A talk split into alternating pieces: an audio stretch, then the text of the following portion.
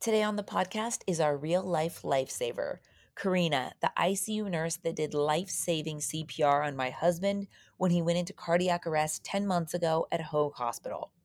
If it wasn't for Karina showing up and giving everything that she had that day and being so great at what she does, the outcome could have been different. It's crazy because Craig had the most severe type of cardiac arrest called VFib and had no pulse pretty much immediately. So he was in the best place he could have been for this to happen. And it all happened so fast. In this episode, Karina and I talk about that day and what it was like from her perspective. She talks about how she remembers seeing me in the hallway screaming for help and how she was surprised that Craig was so blue in color so quickly. I ask her all the questions about what it's like to have such a heavy job and how to work through the trauma that you experience and still go out in the world and be happy. There were so many incredible doctors and nurses that helped us over that two week period through operations and setbacks and all the things that come with it. You just can't express your gratitude in words, but man, I try. There are so many cool lessons and takeaways from this conversation. And I'm just honestly so grateful for the opportunity to get to know Karina and spotlight her as the true hero that she is. Let's go. You're listening to the How to Be Awesome at Everything podcast, where we're obsessed with life hacks that make your life more awesome. Your host, Lindsay Dickhut, is an entrepreneur and business owner, a mom and wife, and someone who wants to do things over the top at all times. This concept started as a collection of things Lindsay has learned that she was documenting to give to her kids one day, and now it's a podcast. Join us on this journey where we talk about how to be awesome at everything we do. Here's Lindsay.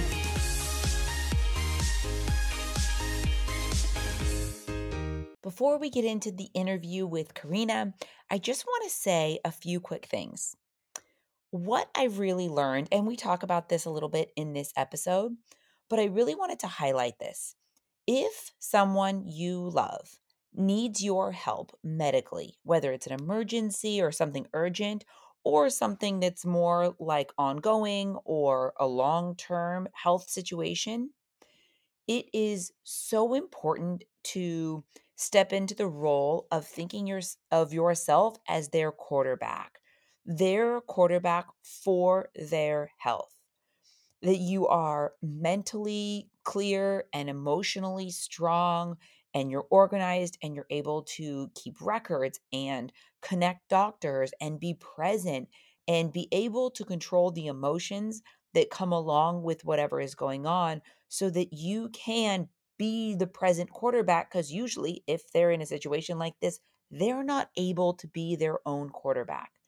It's so fascinating to me that learning about this through this process and talking to Karina about it and for me, this episode is not about me. This is mostly about Karina and her life and Craig and what happened to him. But the part that was crazy emotional for me personally, as it relates to me, is in the episode, you'll hear her talk about how she got to our room so fast, which was crucial because, like I said, he had no pulse right away. She got in there so fast and she talks about how how that went down and how they decide who does what but she got there so fast because she saw me screaming for help in the hallway and ever since Craig was diagnosed or, since we discovered his heart issues so many years ago I've always tried to be his ultimate quarterback like I promised myself I will be his quarterback. I'll make sure I always know all the medications and go to all the appointments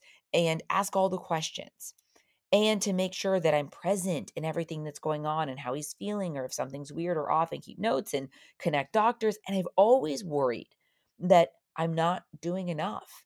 And often we've had more bad news than good news at times.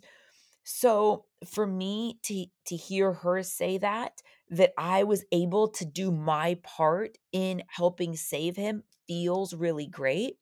I think also because so often I wanted to help so badly, but I felt so helpless when things were going on or when he needed to have more surgeries or a surgery and then a surgery planned right after that.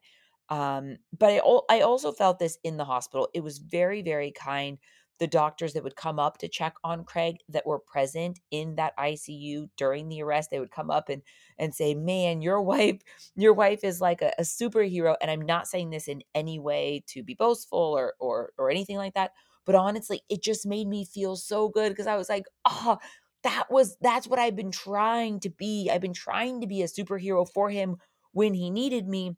So to it made me feel so proud that even though I was literally living my worst nightmare in real life, and it felt like it went on for so long to be able to be physically and mentally strong and tough and be present and and be able to help out and and um, get help and also share information with the doctors really quickly like i just i felt that relief that i had done what i had had promised to do in that moment and so so often throughout the years I wasn't feeling like I was able to do that as much as I wanted to.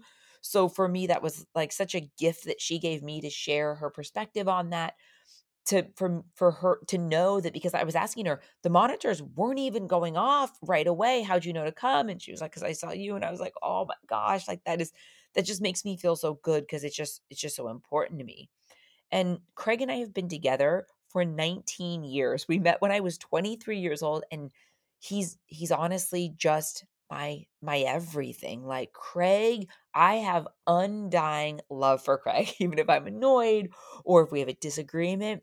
He is my person. Like I'm just so madly in love with him and I'm just so passionate about it he jokes that if something happens to me, he's never getting married again. Not in the way that he's like, "Oh, you're irreplaceable." Not at all. It's more like he would just want to like run around with his buddies. I'm sure some of them would live here and hang out with the kids and like just have an easy life.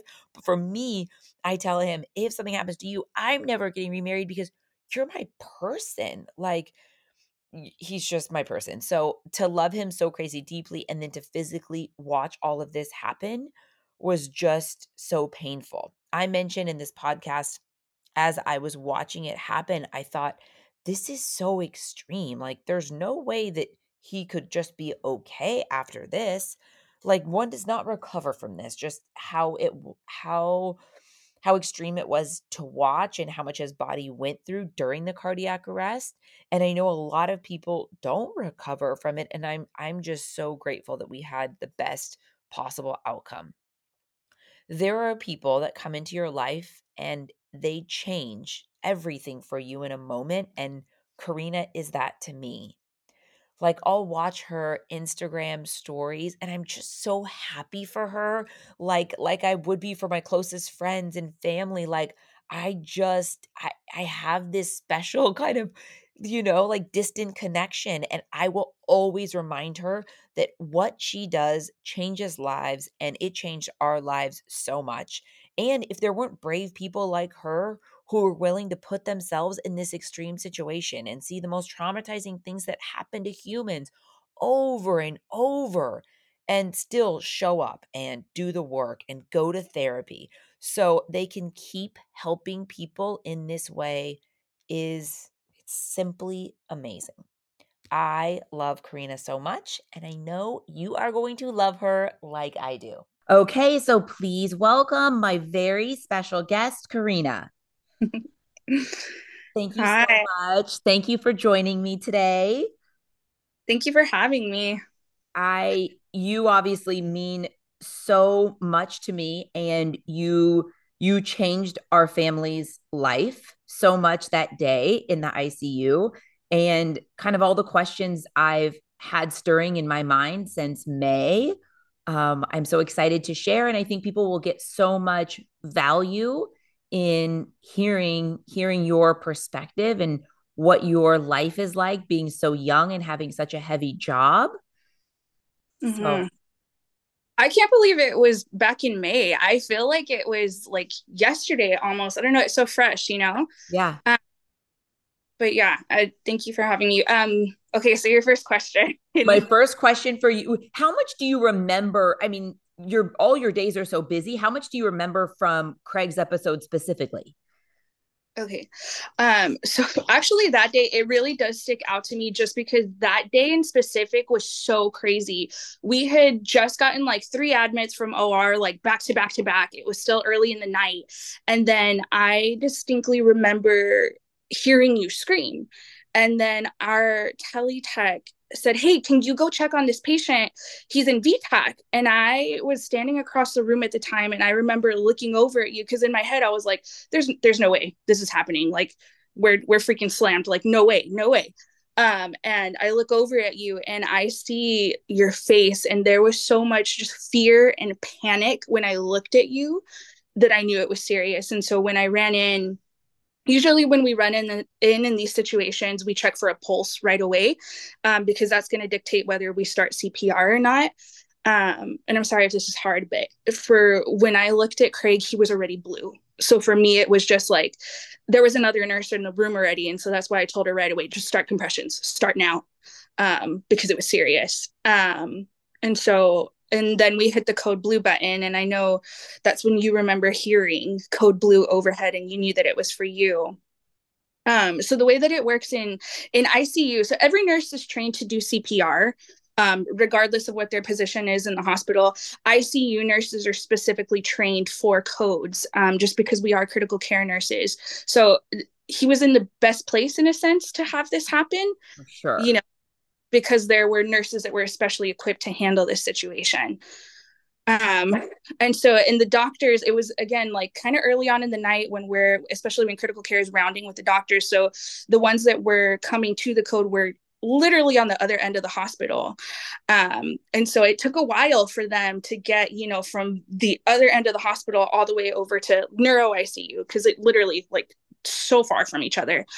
Um and I just remember like him agonally breathing. And for me it really when the patients are younger it just kind of hits me a little bit harder.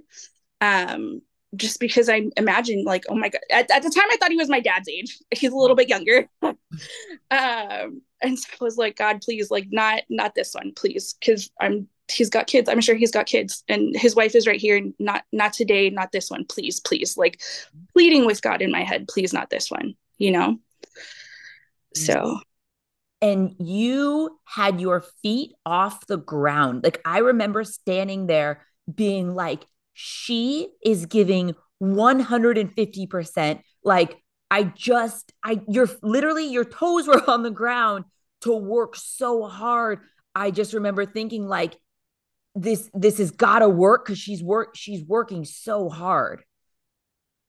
Yeah um a little bit of that is because i i'm short so we do have to kind of like lean in a little bit more uh, to do compressions but it's also um, one of the things when we train for cpr it's you really want to do what's called quality compression so um, i don't know if you recall but when when this happened we hooked him up to a monitor um, and so as we're doing compressions, we're looking at this monitor to make sure that we're hitting like the right rate, the right depth to give him what's called quality compression. So um, when somebody codes like this, it's all about the quality of compressions. That's really going to dictate whether we get um, what's called like return of spontaneous circulation or not. Um, and yeah, so it's, it's really, really important. And like I said, I we weren't going to lose this one, you know? So when it started happening, I was holding his hand and he yeah. he was like i don't feel okay.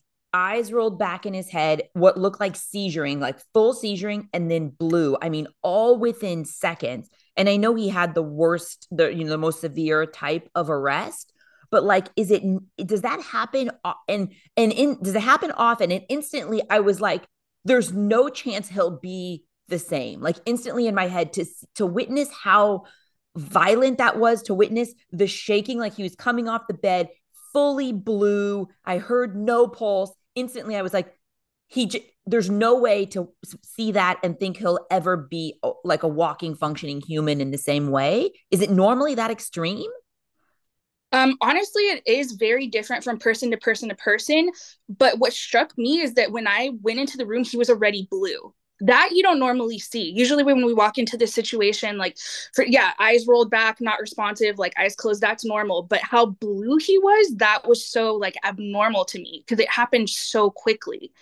Um and what, what struck me too even afterwards is like minutes after him waking up he was like joking around because we were trying to like start an iv or something and he was like joking around and i'm like sir do you know what just happened uh, like at least in my head you know i'm trying to obviously i'm not going to let him see kind of like how serious the situation was because i don't want to stress him out. Yeah. uh, but to me that's also what was so striking is like are you are you are you kidding me? Like this just happened. Yeah. Yeah. And i remember just like he you know came to and i was like you made it. You did it. And he was just kind of like like what you know still kind of like figuring out what had happened yeah. and then in that moment i had so much regret after because i mean the whole thing is such an out of body experience but then i ran and hugged the nurse that had been with us that was next to us and then after you left i was like i didn't even hug her like i remember thanking everyone but like i was just like she changed our life. Like if she didn't show up today with her A game, it might not have worked because I knew how severe it was so fast. Like you guys said no polls before his monitors were even going off because of that slight delay. So yeah. I mean, like I said, just the impact and it's crazy. I mean, we'll get to kind of all the other details, but it's mm. crazy how often I think of you specifically in our lives, like when something is happening very cool or Craig specifically has a cool moment with the kids, I'm like, if it wasn't for her, like giving 110%, this might, this probably wouldn't, wouldn't be, you know? It's just, it is what you do. I'm sure there are so many hard parts of it, but to know that like you are forever such a special person to us is, I can't even express it enough. I really can't. Thank you so much. That really like it means so much to me. I appreciate that. It's just I mean, it's on it's just really on another level because, you know, it, it could have gone differently that day if, you know, a, a whole number, a whole number of circumstances. So now like like logistically, how did you get there? So so are you and your team on deck waiting for arrest and and you get the call and you guys zoom in or like how'd you get there so fast like what are the logistics of where you guys are, what your job is specifically. Okay. Um, so for ICU nurses, that that's actually where we stayed. So that's there's three ICUs um, in in that particular hospital that I work in. That happened to me, I my ICU. So we stay there. Um, there's a what's called a rapid response team. So these are the people that lead the codes. Um, so I don't know if you might recall them, like the people that are saying stuff like, okay, um, pulse check, pull back, okay, start compressions again. So they're they could be anywhere at any like position in the hospital and when they hear that they immediately like run um, and so again i think they showed up at the same time as the doctors because they were also across the hospital um, but yeah so that's like i kind of like how i mentioned earlier this was the best the icu was the best place for him to code because we were all already there like the people that needed to be there were already there. Right. And the interesting thing that I didn't realize because the doctors came from so far, it's not like they had done rounds. So they kind of knew, okay, this guy's in heart failure. Like, you know, then they ran in and I felt so good that I was able to be helpful because they're like, you know, 50 year old guy, what, what's the story? And I was yeah. like, you know, he, he, um, you know, had the paddles at 10 a.m. Then he went into heart failure. His, you know, like I was able to fire off some, some facts, but that was what was so interesting yeah. to me too, is there, you know, two, you know, really great doctors came in and they're like, well, basically like, what the hell am I walking into? Yeah. Yeah. You know, no, so they have to be able to assess what to do next. Mm-hmm. Which is really great that you were able to do that. Cause like I said, it had been such a chaotic night already.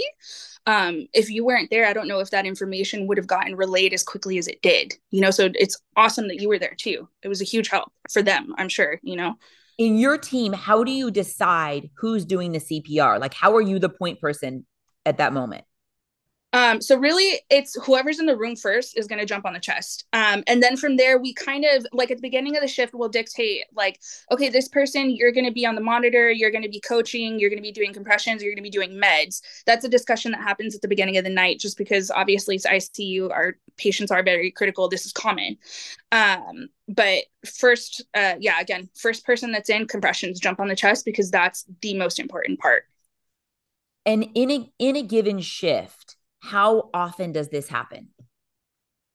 Man, um, I feel like we kind of go through phases where we'll have like a couple shifts where like nothing happens and it's like, whoa, nice. This, this is a good good uh, little run we got going here. And then there's some nights where it's just like one after the other after the other and it's insane and it's you know it really just depends. It can get crazy. But like i said in critical care it's it's common. It's common you know? It's it's it happens pretty it happens pretty often. Yeah. And then how like what percentage are you able to save? Less than we would like probably um to be honest.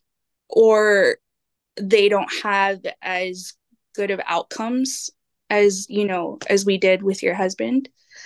Um so yeah i it's it's definitely hard to see how many we lose i can't know? imagine. I think about you all the time. You're so young and beautiful and vibrant and following you on instagram like you you do adventures and you have great friends. Yeah. one of the biggest questions i have for you is how can you see so much sadness and go out and be normal in the world and have fun and, and have joy? Yeah. Um, that's a great question, actually.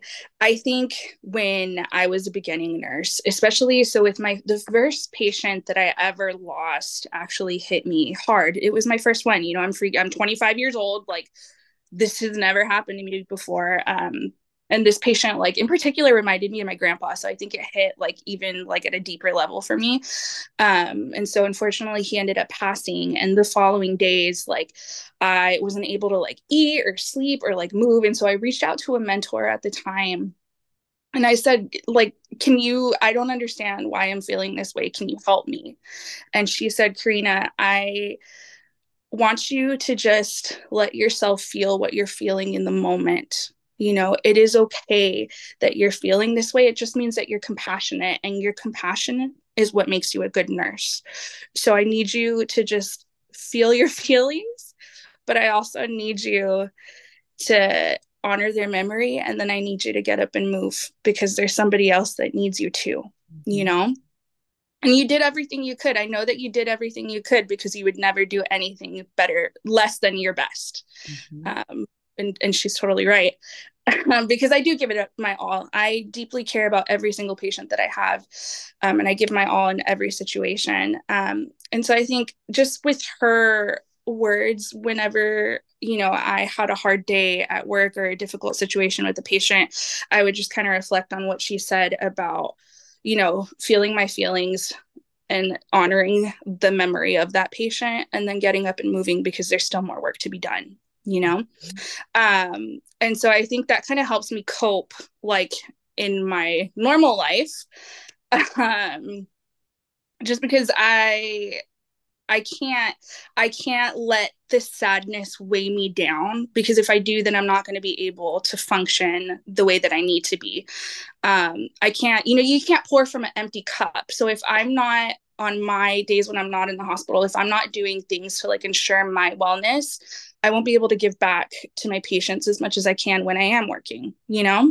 Mm-hmm. I don't know if that makes sense. But I feel like that was like a jumble of words. No, it, it makes it makes uh, so much it makes so much sense is there is a next patient that needs you. And yeah. if you if you can't show up whole and and having joy in your personal life, you could never show up and give the 110% like you did on the day with us. Yeah. Yeah. That's what you and so you're and and the like what does self-care look like for you in order to work through you just see you just see so much more than most of us right? So what's like the self-care? What does that look like to to feel? Is it meditation? Is it you know exercise? Like what is what does that look like for you?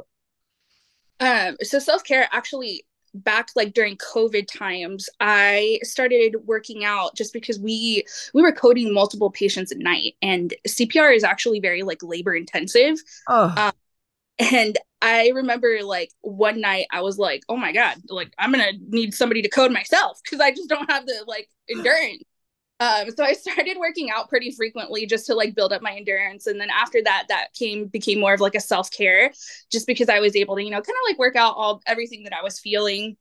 um, from work and stuff and then from life um, and then also going to the beach is such a being out in nature actually in general just like connecting with like the earth if that makes sense like being around things that remind me of life i don't know if that yeah. it's not yeah. silly for oh. sure. It's a gr- it's a great point because that's the other thing i remember is how is this like like you are such like a little i'm like how is this little like pretty girl so strong? You know like I, in the moment i was like and you had a scarf on i was just like how is she so strong? And again on your tippy toes and like his body was coming off of the bed like like i said you were giving 110% but that makes sense like just exercise and and i'm sure sleep and rejuvenating your body to be able to to to do it physically. Yes. Yeah because it is like i said it's very labor intensive. And so i just wanted to make sure again like i'm that i'm not showing up just like mentally for my patients but physically too. You know i feel like that's also really important. So and then when it goes well are you and your team like yes like are you on this crazy high? Like oh we did it Yes, yes, very much. These are the moments that we live for. Um, just because, like I mentioned earlier, so many of our situations turn out not the way that we want them to. So moments like this, it really gives us life and it really gives us something to latch onto for days that are much harder to bear, you know? I'm sure. And it, I bet it creates a unique bond with the people. D- does the group change or is it kind of, do, do the same group have the same shifts or how does that work? Um, so it's different people, different days. Our unit is kind of smaller, so I think maybe there's like 15 or 20 people that are on night shift specifically. Um, and our unit, I just love them to death. Like we have such a good like team working relationship. Um, we have each other's backs, you know, and in situations like this, like if it goes down, like we know that we can handle it. Um, because you know, we work so well with each other and we we've got it. Between each other, we've got it, you know. And what is your schedule like? Oh my god, my schedule's crazy. so I'm always on night shift. Um, it's usually weekends that I'm working. I feel like, but honestly, it could be it could be any day, anytime. yeah, yeah.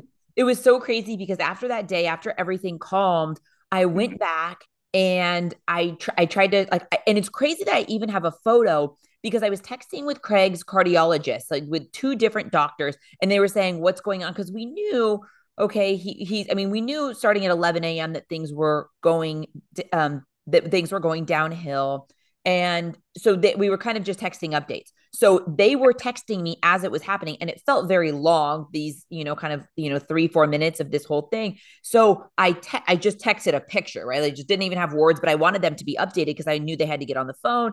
Um, yeah. And then, so I just have a couple photos, but then if you hit loop, the photos are the craziest. But then I went back to the ICU in the weeks after and I said, you know, hey, and, uh, you know, can you please find her for me?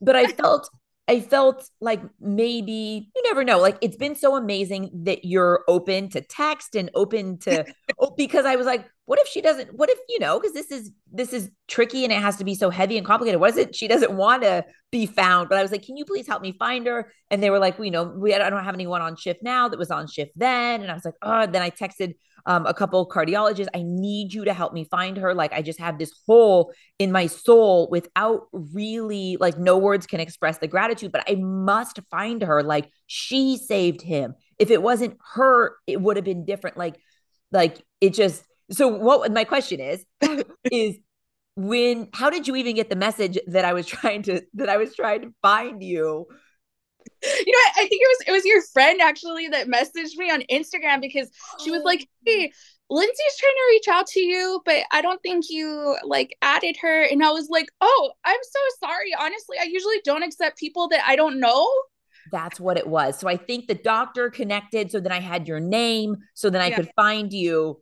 But then yes, that's right. Then someone was like, "Oh, I know her. I'll tell her." So yeah. it's like kind of this this tangled web. But I'm telling you, until I could connect and and know your name and know you, it felt like this this hole for me because it was it was it was just the most the most emotional thing. And I think I was still in that trauma phase where yeah. I would try to be normal in life and I would I could control I could control the I could control the emotions of it, even because after this whole thing happened, Craig, you know, like we said, woke up, but then his organs started failing. Like they even stopped the heart medications because his kidneys were failing. So it was like quite a journey um, after that. So it wasn't like, we're in the clear. You know, it was a little bit like that because he made it, but still there was just like so many hurdles.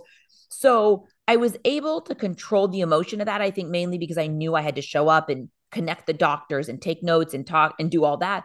But yeah. what I couldn't control is re-seeing but replaying it and in, in a weird way my i was replaying it in two ways i was replaying it like from what i saw but I was also replaying it like as some as if someone was watching me. Like I could see the sweats I had on, I could see the purple mask I had on. So that was the only thing I couldn't control is I would be going about my day and like the heaviness of re-seeing it um, is something that I couldn't really control. And it would kind of, you know, take like a happy day and and it just, you know, the the weight of that, especially as we were still going through that. I can't imagine how that works for you in the fact that you do this all day like how how are you able to control your thoughts and do you have those flashes of re-seeing traumatic you know specific standout experiences yes um to be very transparent especially like after covid with everything that i was seeing i did have to go to therapy just because it was weighing so heavily and it's it's a lot you know i'm seeing things that people in a, in a normal basis would never even imagine. That magnitude of death was it's not something that people should ever experience in their lifetime honestly. Um, so i did have to go to therapy. I mean for you how you mentioned it was very traumatic. And and honestly i'm so glad that you are able to like talk so freely about it. Now i can really see that there is so much healing around this topic for you and i'm so glad for you. Because it is such a traumatic experience to go through you know and i can't even imagine. It's i mean it's traumatic for me seeing um you know my patients but i have no connect like connection to the way that you do you know? Yeah. um so it's 10 times as traumatic for you i imagine.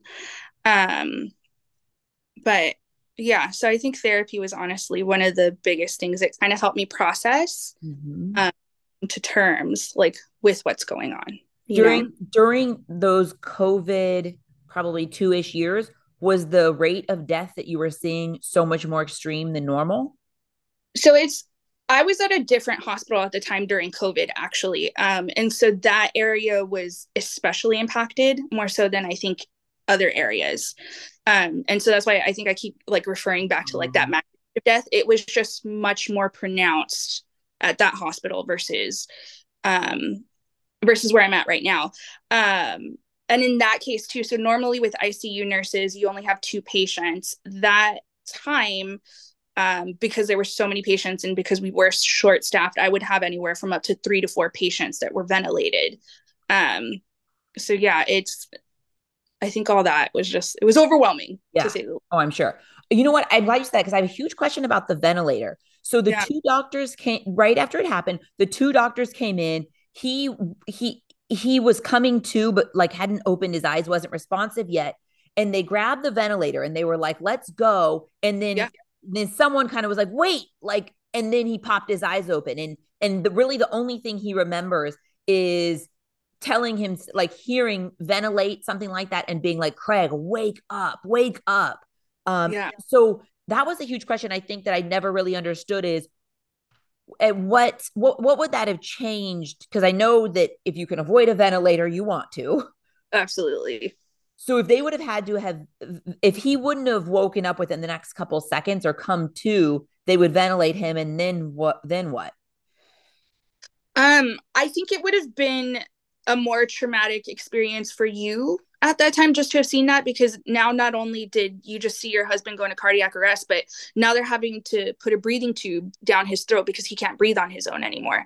So i think it really would have added to the trauma of the situation in that moment. But because he was able to recover so quickly i imagine if, even if they had would have had to ventilate him um i imagine he would have gone into surgery and then afterwards we would have been able to take him off. I see. um, yeah so especially like in our icu we try to take them off ventilation as quickly as possible. Really what we're looking for is just like a correction of their blood gases um, so that we know that they're able to ventilate effectively on their own. Mm-hmm. so i think it, the outcome still would have been okay. I think just like in the moment it would have been a little bit more traumatic. More traumatic. For you yes. Mm-hmm. interesting interesting what is the what is the delay for the for the machine like i know that his pulse stopped so instantly but i couldn't i didn't know that there was like a little bit of a delay because i was like why is why is nothing going off and again i i felt so proud after that i was able to help get more mm-hmm. because right away I'm, I kid you, right away. So th- I was holding his hand and the nurse was on the other side. The nurse walked over and said, no pulse.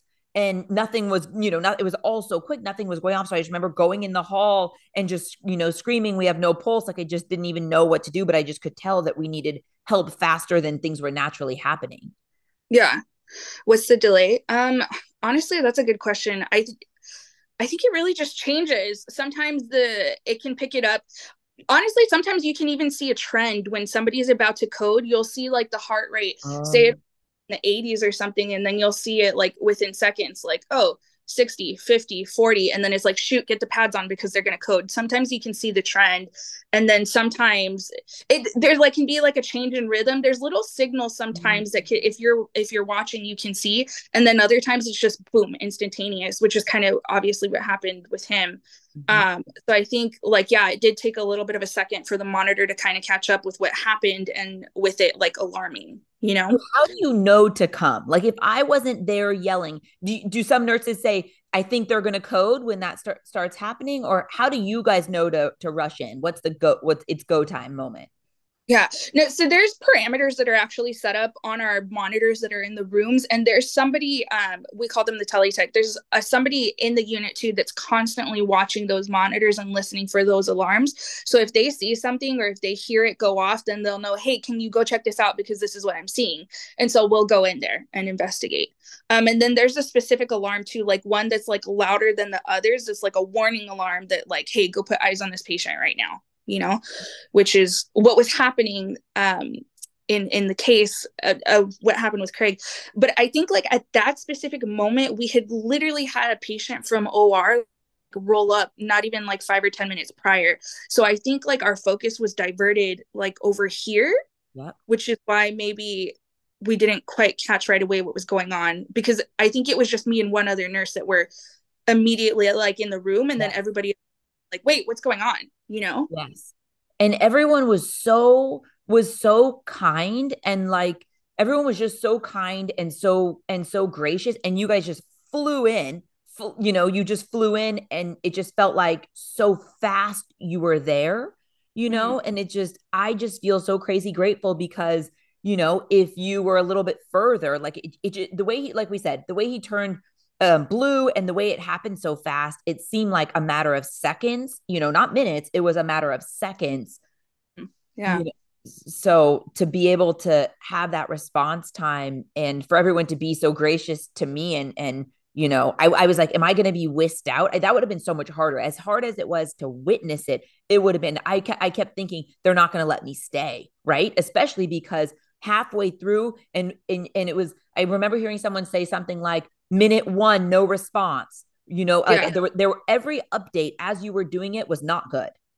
Mm-hmm. Yeah. And so I remember thinking they're going to tell like this is not go- like I kept thinking they're going to send me away. Mm-hmm. No, we um we will and this is actually backed up in in like medical literature. It is more beneficial to have family at bedside while this is happening than to whisk them away. Um, and especially like me in particular and i know a lot of other nurses kind of share the same sentiment but if this is going on this life-changing moment i want the family to be present for this. They need to be here especially because if i know this was me nothing's going to drag me away from my family member. I would never do that to somebody else mm-hmm. you know? Yeah. Uh, that's interesting because you know, yes, I mean it makes sense, but I just know like I was like, this is so if this is gonna go bad, are they gonna make are they gonna take me, are they gonna are they gonna make me leave? And I was just thinking, how am I gonna explain to them that I that there's no way that there's no way I could leave, you know? Yeah. So that part of it, you know, because it's it's interesting when Craig's been hospitalized you know, so much off and on. I've had to be really creative when they're like, you know, visiting hours are over, but I know I know that either physically he's in pain or mentally he needs me. And I've mm-hmm. really, you know, you know, tried, I always try to respect the rules because I know, but I've also like, you know, nurses are just the coolest and I've just had the best experiences always when I tell them like I I just need an hour. I will not bother anyone. I will stay in this corner and I will exit efficiently, but I'm just telling you I can't I just need to be with him for another hour. It, I've always had great experiences even when we've kind of need to push it a little bit. Yeah, no, that's so good too. COVID just really screwed up the whole like, visiting hours policy because before it used to be 24 hours. Um, I and again to me i i would never kick a family member out. To me i i mean obviously i have to follow hospital rules. Um, but i think that there is such um, a benefit and i feel like it really helps like in the healing process to have family there you mm-hmm. know why are you gonna uh, isolate this person that's like sick that doesn't really know what's going on that's in a brand new environment? To me it makes no sense to isolate them you know?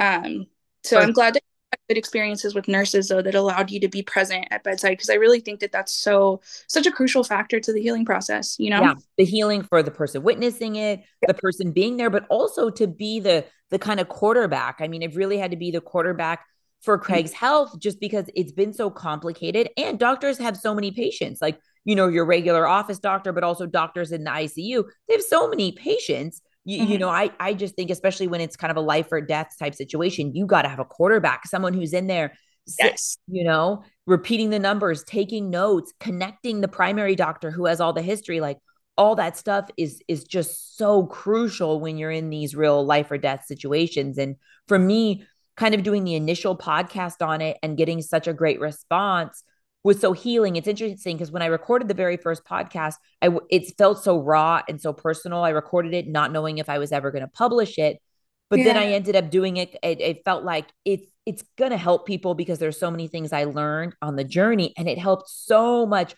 with healing. Just because you know, so many people who are saying. My husband's always had this heart thing, but we've never had a major episode. But this inspired me to really go check it out. Or you, so many stories like that just made it like you know and and you are such an, an uh so important in that journey um because we had a positive outcome and i was able to share just being able to share with other people and so many so many different tips about having a quarterback for your health and being proactive. You know finding answers trying new doctors all the different all the different things has been i think you know, I, am I'm, I'm I'm happy to feel very. I mean, I think don't think you're ever fully healed, but very fully as fully healed as I could be. You know, that was in May. We're coming up on you know a little less than a year now since. Yeah. Um, you know, to to feel like that for you, seeing so much so many so many accidents or trauma does it make you afraid to do things does it make you afraid to drive does it make you afraid to do adventures on vacation like is there any fear in your own life because of what you see? Um, honestly, no. If which sounds stupid, and that's probably just my youth talking.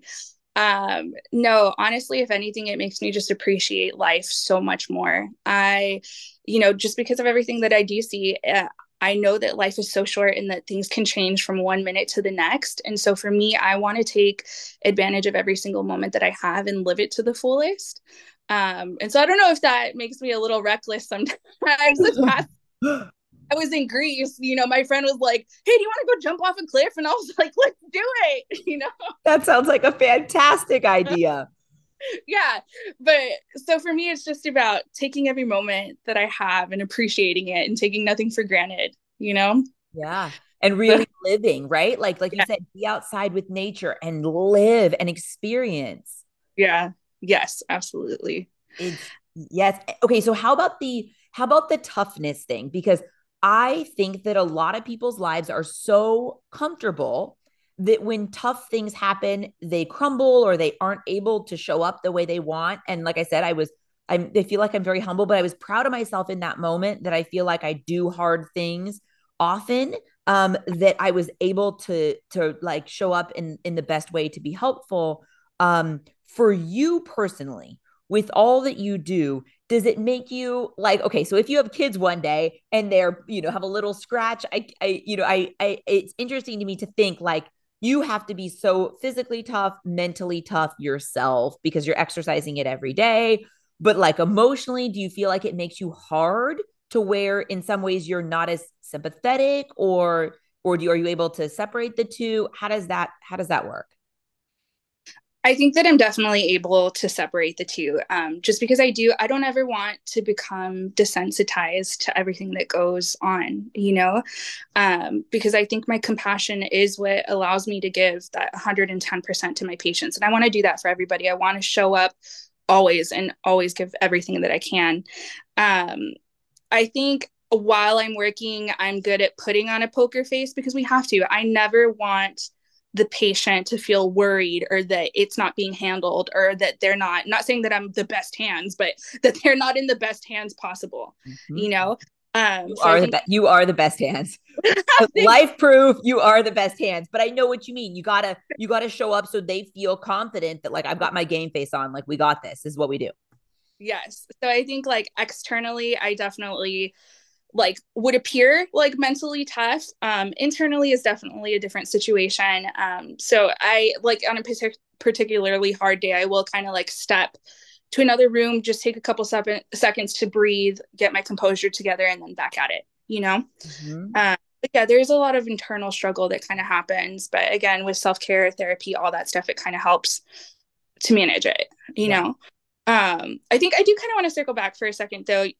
And i wanted to say that you honestly should be so proud of yourself what you did and i'm so glad that you're advocating about being a quarterback for your family members. That is so important and that's something that i actually try to educate my patients on my patients families that you want to like yes doctors and nurses like we are educated we know what we're doing but you're going to know your family member better than we do. You might see something that is wrong that maybe we think, "Oh, no, you know that that's normal." But to you, you know that it's wrong. So it is so important for people to have that quarterback and and it can be really hard. It can be traumatic. And so for you to have kept it together for yourself, for your husband, for your kids, that just I think is a really big show of like the strength of your character. Um, and you, sh- you should be absolutely 100% so proud of yourself and i'm so glad that you're advocating for other people to do that as well because it is so important you know? coming from you that means that means so so much. It means so so much. Um and yeah i think that you yes i think that that's um for people to understand.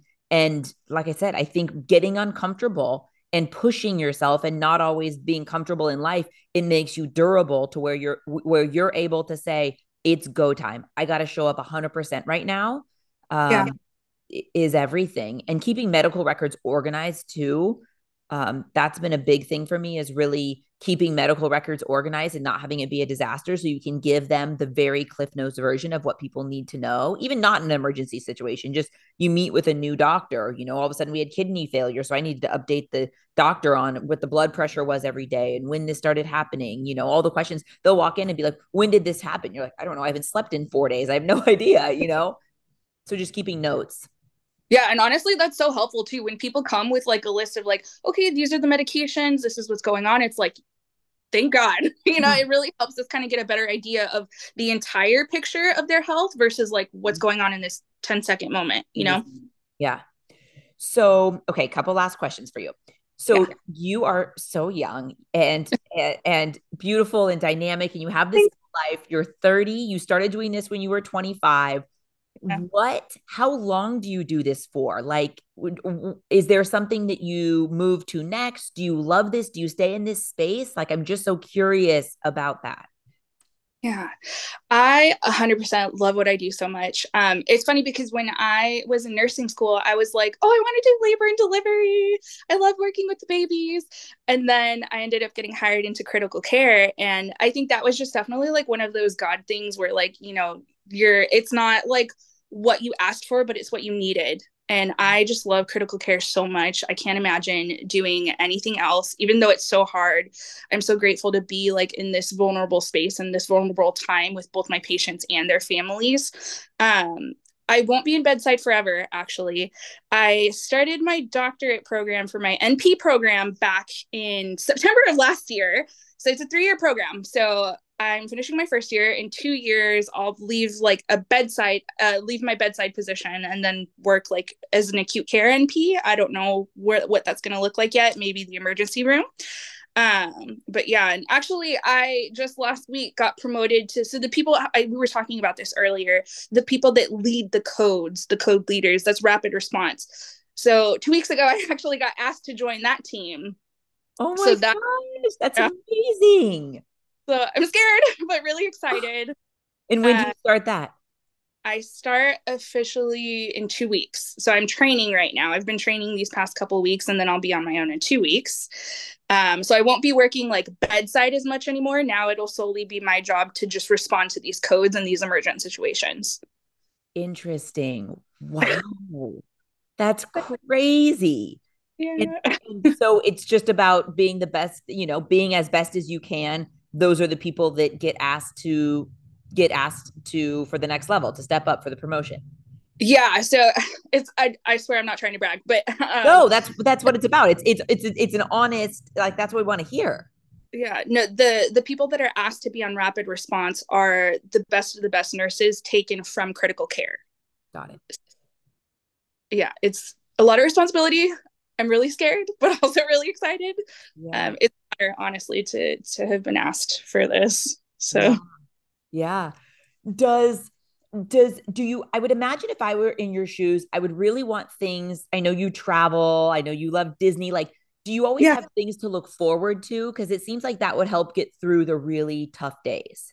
Yes. Oh my gosh, yes. For me, that's it's such a big thing to like make sure that I have things because again, like if I were to just live day to day with nothing to look forward to, I feel like that would be so depressing because it's like, oh my gosh, like when do when can I have the opportunity to get away, take a mental break, like reset? You know, these moments where I can reset are so crucial to like, I think my mental health, you know?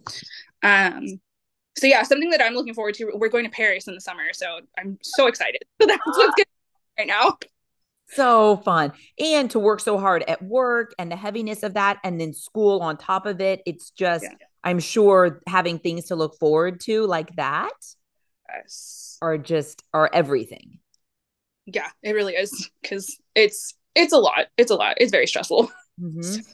on the days that you leave the er how many how are there more days where you feel like gosh we did we, you know like that was great or how many versus how many days are you just like god that was so hard. I'm i'm i'm you know i'm sad. Like how often do you naturally without the mental toughness and all that you know i guess i guess really the question is how often are days more more the good the good outcome versus the the bad outcome?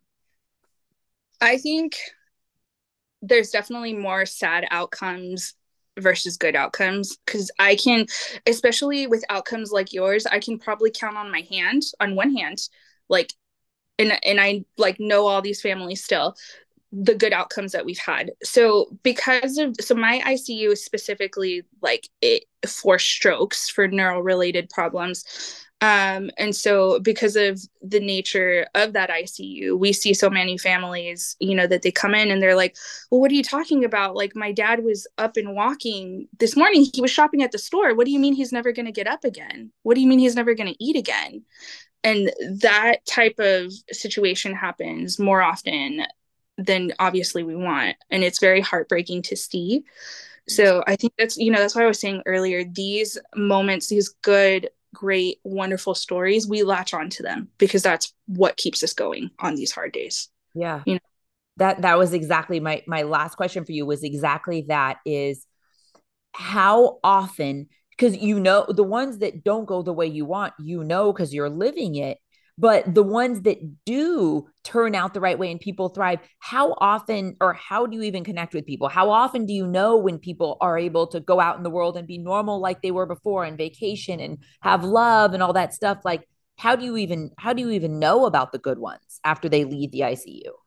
honestly a lot of people update us which we love um well i mean we, we like uh i think um not the icu specifically but somebody else like will follow up with them you know they're doing but a lot of the time we like will get like postcards or like christmas cards is a usual a usual thing that we get or just like um yeah just pictures and updates of like hey i went here. Hey i'm doing this. Hey just wanted to say i appreciate you so much. And those and we have those like pictures hanging up in the unit or we have them like playing on a monitor in the break room just because they are so special to us you know because it's like when we're you know when we're in the freaking corner crying because it's been an awful shift like when you think back on those moments or when you see the pictures where you know a daughter holding her daddy's hand or a spouse that's still kissing their husband or you know just moments like that they that's why i'm doing this you know? Because you're there's days where you're wondering why why am i putting myself through this? Like why am i why am i doing this? Yes. i don't have to be here. Um but then we see things like that you know where our patient that coded three different times he's now playing in the snow with his two year old son. Yeah. that's why we do this for those moments you know? And you literally gave us a second life of that. Like you you you genuinely gave us a second life. And i'm telling you when i'm in those moments that's exactly what i think of is i'm like thank god for her. Like like this this this it almost and it's a crazy thing i bet you have this where none of like n- all the little things don't matter to me. I mean, also, I think when you see someone physically, like, you know, almost leave the planet, n- bullshit doesn't affect me. Like, you know, my friends will be like, I'm so mad about this. I'm like, who cares? Let it go. It just doesn't matter. Like, none of it matters. I bet you, you see the, the craziness, the craziness of life to go out and see something trivial or drama or arguments, probably just you're able to, I'm sure, um, like just brush off little things.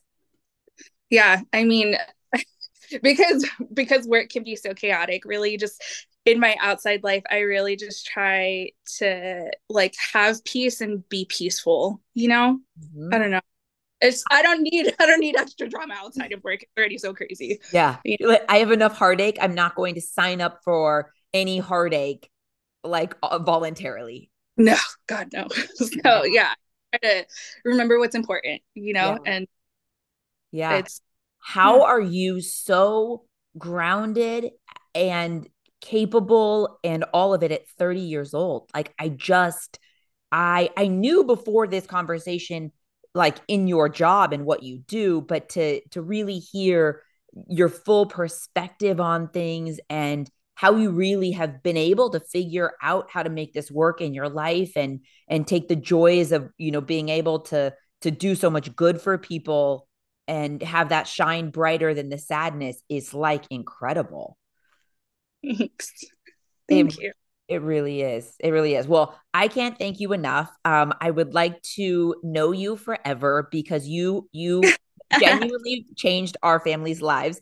The kids and I put um, a basket together. I can't thank you for thank you for doing this podcast and for everything that we've done. So I'm gonna send send that your way. But I feel like nothing could ever like I'm like, I think she would like this. I saw something on her Instagram stories, and it's funny because right away I'm like, but there's no, there's no anything that is, and so that's why I just try to express it with words that you changed our life. I really believe is if it wasn't you in that moment giving 100%, it is very likely that it would have been a different outcome. So you're literally one of the most important people in in our lives and I'm so grateful and our whole family is so grateful and what you do is literally miracle work and i just i can't even put it into words enough Oh, Lindsay, thank you so much. Honestly, I appreciate you so much because I I mean, you talk about the difference that, you know, that I've made in your life, but I want you to know that you've also made such a difference in mine too.